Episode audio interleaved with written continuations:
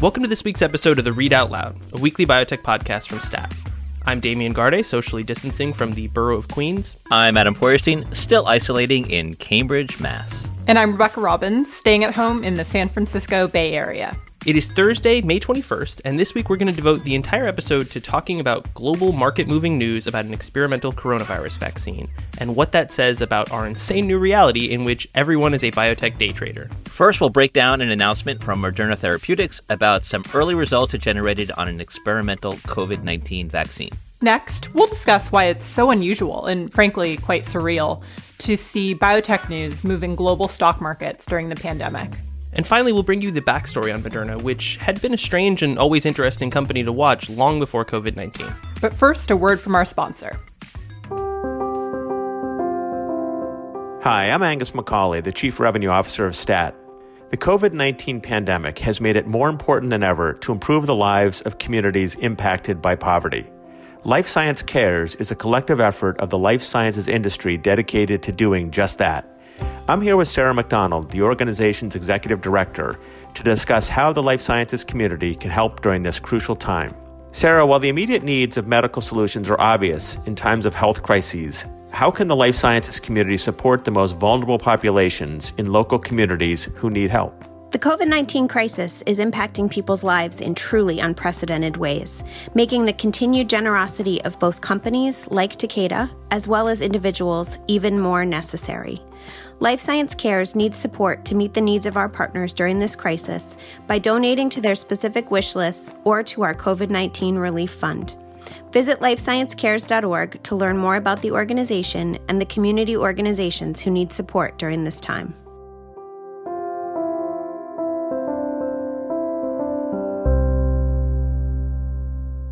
All right, so let's start with what happened on Monday morning. Moderna Therapeutics, and that is the Cambridge, Massachusetts biotech company, put out a press release. So, the subject of that press release was the experimental vaccine that Moderna is developing to protect against the novel coronavirus.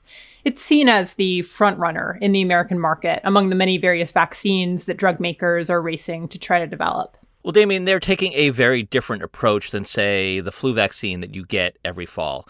Moderna's vaccine is what's known as a synthetic messenger RNA, and that encodes for a protein found on the surface of the novel coronavirus. It tries to spur an immune response by compelling cells to produce that protein. So, Damian, what did Moderna's announcement on Monday show? So, the company announced results from an early analysis of a subset of patients, 45 of them, from an ongoing phase 1 safety trial.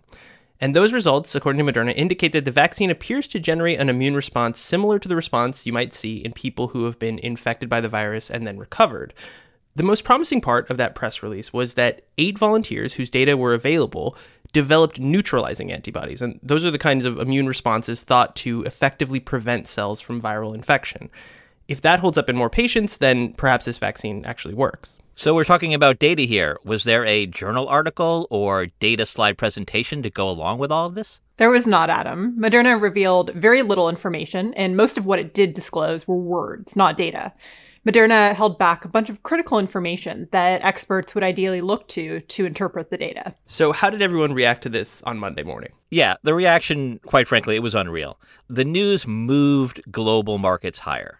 Just by way of example, after Moderna put out its press release, that news added $5 billion to the value of the big four airline stocks. Those are American, Delta, Southwest, and United. The Moderna data announcement was even on the front page of the New York Times and the big slot in the top right quadrant of the layout that's devoted to the biggest news of the day. That is not a normal place for data on eight patients. And Moderna continued to make news throughout the day on Monday. The company's top executives were everywhere in the media talking up the results uh, via press release, and Moderna's stock price soared about 20% higher when it was already well beyond its all time highs uh, in 2020. And then that afternoon, the company dumped about 18 million shares onto the market to raise roughly $1.3 billion for itself. Okay, and then came Tuesday. So, a number of journalists wrote the obvious story on Tuesday morning that you write in these circumstances. You know, you call up independent vaccine experts and you ask them what they make of the data. And obviously, in this situation with such little disclosure, these experts generally told journalists that they just didn't have much to work with and that the results should be taken with a, a huge grain of salt. So, Stat's own Helen Branswell, a longtime infectious disease reporter who has seen her profile really rise during the pandemic because of her deep and authoritative coverage, wrote a really well done version of this story on Tuesday, raising those very questions about these early results delivered again via press release. Yeah, and the reaction to Helen's piece was uh, quite something. Yeah, Helen's story literally moved the entire market instantly. It caused a sudden dip in the S&P 500.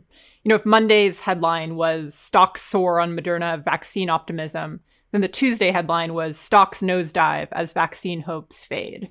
And this again was only Tuesday when this happened. yeah, it's been a long week. Okay, so let's break down the implications of what just happened to global markets. Yeah, you know, I've been covering biotech stocks, uh, the intersection of Wall Street and biotech for, you know, for like almost 20 years. And I have never seen a case where a bit of biotech news actually moved global markets. You know, move the S&P 500, move the Nasdaq and the Dow. And this is not the first time this has happened.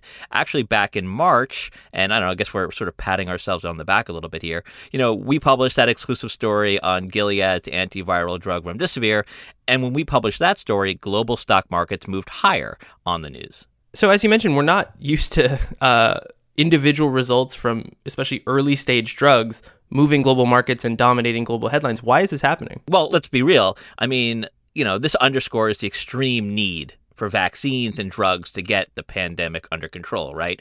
I mean, in a lot of ways, the recovery of the global economy depends on new medicines to combat the coronavirus, particularly vaccines, right? We're not going to get back to normal life until we have vaccines that can protect people from infection. So I think, you know, this just shows you how people are, you know, around the world, including investors, are completely fixated on what biotech and drug companies are doing. Yeah, investors are, are really making a, a, huge bet here, which is that if we can successfully develop medicines against the coronavirus or COVID 19, that will generate billions of, of dollars in profits. And they're making that bet despite promises that these drugs or vaccines are going to be widely available at, at little or no cost. Yeah, that's what's been kind of surreal for me to watch, having learned the lessons from observation that positive results in phase one are not always or in fact are rarely predictive of success in phase 3 and or in you know actually turning a medicine into a product so that's one thing with respect to the excitement over data like Moderna's and the second thing uh, Rebecca as you mentioned that most of these companies although Moderna is an exception here have explicitly committed to not profiteering on all of their work in coronavirus. So when you see the stock prices shoot up for the likes of Delta, that's a bet that early stage data means successful drug. And when you see the stock prices shoot up for Moderna or Gilead or et cetera, that assumes that these will be profitable endeavors. And, you know, watching biotech, I haven't been doing it for 20 years, but for however long, has taught me that one should be very cautious in making assumptions like that. So, Adam, do you think we're going to continue to see this kind of biotech volatility? Yeah, I do. I mean, I think that anytime we see news coming out from any of the vaccine makers or any of the companies developing some of the drugs against the coronavirus, you know, you're going to see the markets react. And that includes, you know, big, big changes, you know, up and down in global markets. There's been a lot of conversation about this on Twitter, and uh, an old friend of mine, uh, Jesse Eisinger, he's a editor at ProPublica, he had a great quote, and I and I think it should be pinned everywhere. And he said, "quote It's a dangerous mix when investors are desperate." And the public is panicked. So, we've been talking quite a bit about the global markets at large. How are biotech stocks in particular doing? Biotech is having a wonderful go at the stock market. One of the closely watched indices is the XBI, and it's been hitting all time highs this whole month. It's 60% higher than it was at its low in March. And one thing I've seen a lot from smart people who follow biotech is as they see the valuations of companies like Moderna soar to levels that just don't really add up if you look at fundamentals or, you know, future profits and losses or cash flows or the way that stocks are meant to be valued. And so they keep asking, I guess rhetorically, who is buying these stocks at these valuations? How is this happening? So I have a theory about this, and, and it comes courtesy of Josh Brown. He's a CNBC commentator. He runs a wealth management company. Let's take a listen. If you're a degenerate gambler, they close down sports for three months, and you discover day trading. First of all, your family members walk by you on your computer and you're like, oh, I'm just going over our investments. It doesn't look like what you're doing is degeneracy. It actually looks the opposite. So, assuming that there is this influx of uh, former degenerate gamblers who have now taken to their Robinhood apps or whatever, do you think that they are particularly attracted to biotech stocks in this moment? You know, I, I really do. uh, And that's why I really liked what Josh said because it, it just clicked with me. Because from personal experience right now, like I look at my DMs, I look at my Twitter notifications, my email, I am being flooded with crazy comments, trash talking, all kinds of abuse from people who clearly are A, day trading biotech stocks, and B, have no idea or knowledge about biotech. It's shocking and, and, and sad and sort of frightening that these people are trading on essentially on headlines and they really have no idea what they're doing. But I am I'm seeing a huge uptick, just like personally, that's stuff directed at me, particularly if I write a story that, you know, maybe raises some questions or is critical of some of these companies or maybe accuses them of being overly promotional. It's kind of tipping the meter right now. And there's another factor at play here beyond the day traders, which is the high frequency traders that are, are really moving the markets. How is that factor uh, affecting what we're seeing in the markets right now? You know, let's be clear. You know, guys who watch uh, Dave Portnoy day trade stocks, these are not the people who are moving global markets. That kind of stuff is being done by algorithms and like high speed computers who are picking up on all these kinds of these little news headlines that come out and those are the things that are really moving the the major global indices for anyone who misses so much the rush of, of betting on sports and has taken to wagering large sums of money on biotech companies that may or may not ever do anything, you can just watch German top flight soccer. It came back last weekend. I think there's a big game this weekend with Bayern and Frankfurt put your money there. There's so much less at stake rather than trying to, you know, stake your retirement or try to short some company that might leave you completely bankrupt if you don't understand biotech. You know, I was waiting for this podcast to pivot to soccer.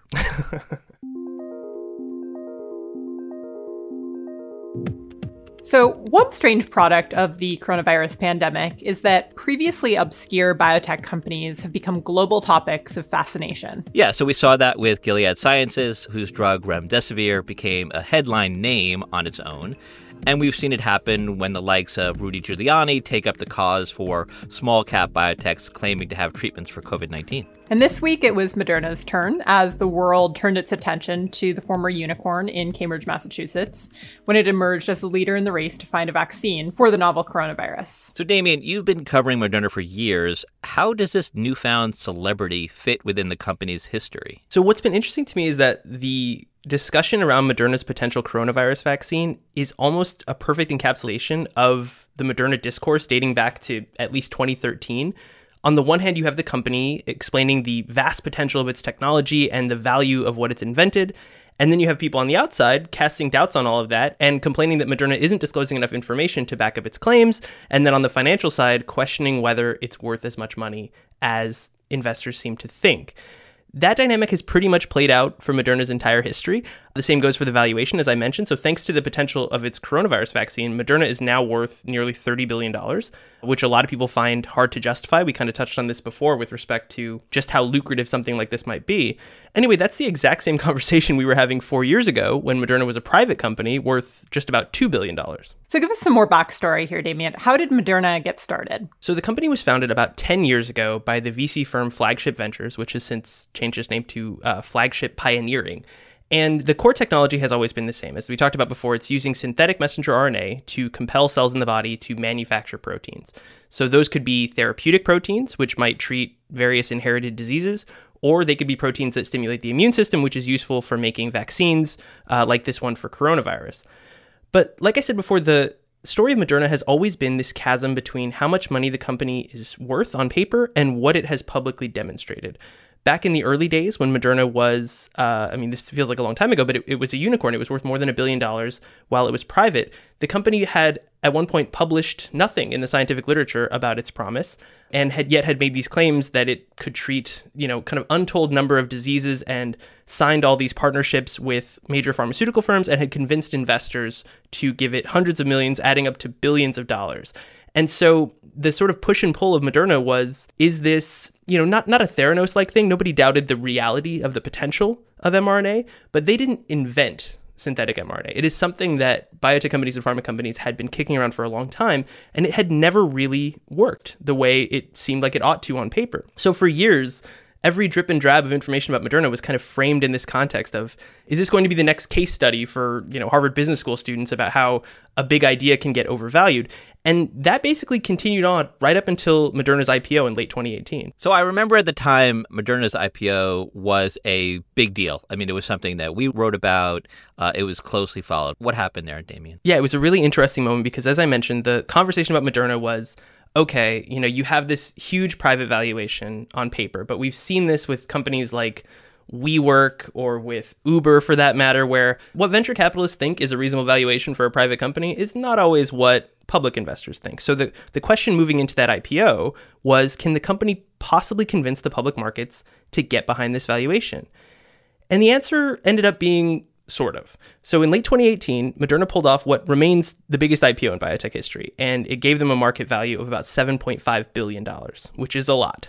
But in the months after that, the stock price started to lag. And for most of 2019, Moderna traded below its IPO value and sometimes below its most recent private valuation. Once the what's called the lockup expired, which is to say the date at which insiders can sell their stock, Moderna fell even further.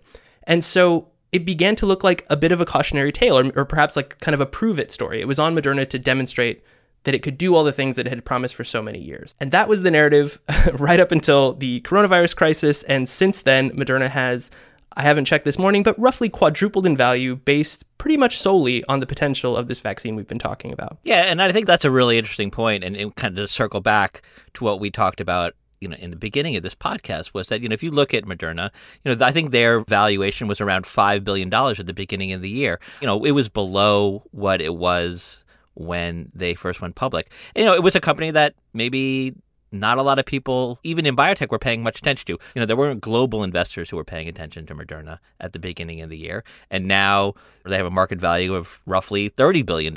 And everybody is paying attention to them based on, you know, this hope, this optimism, mainly about their coronavirus vaccine. So we're still very early in all of this. Damian, what are you going to be watching for next at Moderna? So the issue of disclosure remains interesting. This whole conversation about Monday morning's press release and the data that was not in it is something that I think we're all going to have to pay attention to because Moderna is moving very quickly through this process. We've been talking about their phase one study, but they plan to start a phase two study in, I guess, a matter of weeks. They haven't committed to a specific timeline.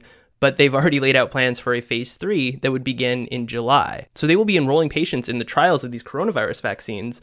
And we don't exactly know what kind of information we're going to get on how safe and effective it is and when we're going to get it. Yeah, so I think one of the lessons this week is that we need to see more data from Moderna and fewer press releases. And the future also offers Moderna a real chance to change the narrative and kind of undermine the criticisms it's received for many years. As I mentioned, the conversation has always been they don't tell us enough to justify how much money they think they're worth.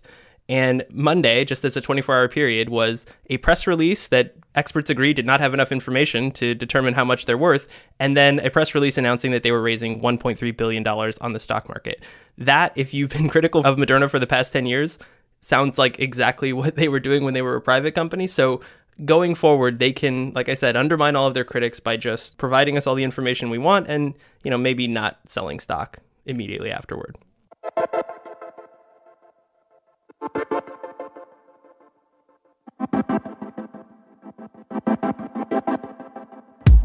That does it for another episode of the Readout Loud.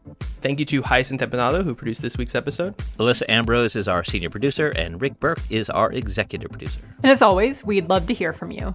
Tell us what you liked about this week's episode, what you didn't like, and whether your non biotech friends and family now know what Moderna is. You can do all of that by sending us an email at readoutloud at statnews.com. And of course, if you like what we do, we appreciate a review or a rating on Apple Podcasts or whichever platform you use to get podcasts. See you next week.